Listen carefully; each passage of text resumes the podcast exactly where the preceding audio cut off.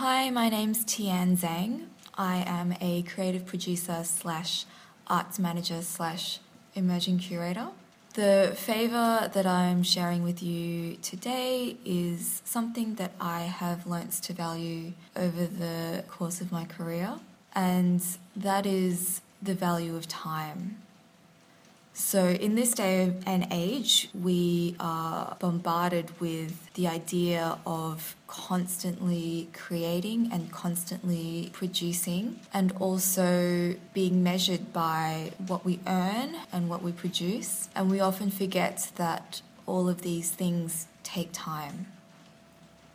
So, this favour is sort of in three parts. The first is to develop your practice and that takes time. It takes time to create a body of work. It takes time to make something that is worthwhile and something that you're proud to put your name towards. So don't rush things and don't feel like you have to do everything. Sometimes this might mean saying no to some projects because you want to focus on something that's really important. And that's okay to say no to things. The second part is about taking time for others. And that's basically um, just the idea that you need to take time to build relationships and form support networks. And this sort of goes against the idea of networking because networking implies that it's fast and it's instantaneous and that you will get something out of it straight away. And it just doesn't work like that.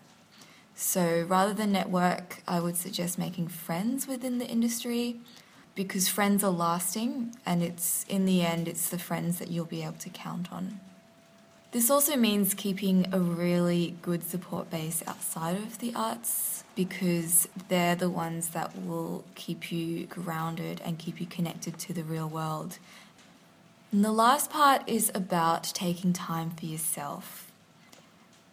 And that includes taking time out because being creative is really exhausting it's like running a marathon. And if you spend too much time producing, but not enough time feeding yourself creatively, then you can start to run on empty, and that's really dangerous, and that's when you'll burn out.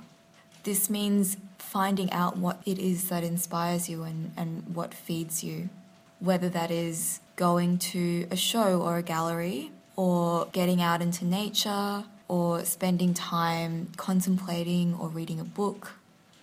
They're all really important and they shouldn't be sacrificed because they're the things that will feed you after the project and you're exhausted. So don't forget to take time to enjoy life and take part in things that um, will inspire your next project.